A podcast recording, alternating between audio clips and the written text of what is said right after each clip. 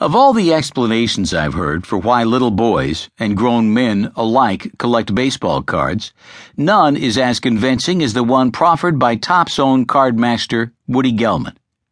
It's something he said in 1967 to the New York Times reporter who ended up embarrassing him. Tellingly, Gelman blurred the line between adult and child. You start instinctively as a child. Part of collecting is the desire to complete something to find everything in one category. Part of it is a recapturing of the past. You discover again how to play. You go back with a vengeance.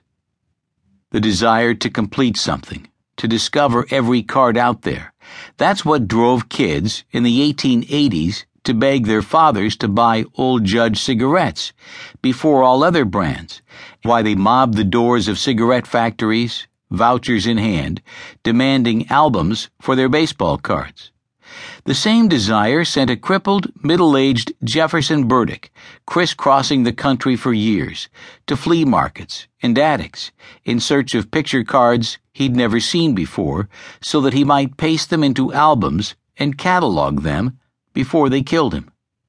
It also drove Gelman himself to stuff his Long Island basement full of vintage cards, drawing on their designs for his own Topps creations so that he might transmit to kids the card collector's disease, as he once put it. He helped infect a generation of boys. My fathers in the 1950s and 60s, some of whom, like Michael Gidwitz and Bill Mastro and Kevin Soche, never managed to cure themselves. Their generation, in turn, infected my own.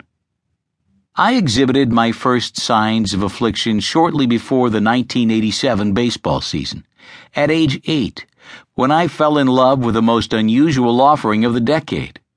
That year, the Topps designers chose to frame player photos with a distinctive wood grain trim. It didn't resemble anything that sprouted in the natural world, however. It was more like the faux wood siding on your mother's Plymouth station wagon, or the flimsy wood effect paneling on the walls of your neighbor's basement. Though I didn't know it at the time, the design was something of an homage to the Topps Woody set from 1962, an era when, as Gelman's protege Len Brown put it to me, you could look at a baseball card and say, that was a 1962. Well, there was no mistaking an 87 either. You knew it as soon as you saw it. And if you suffered from severe cardophilia, as I did, then you simply had to have it.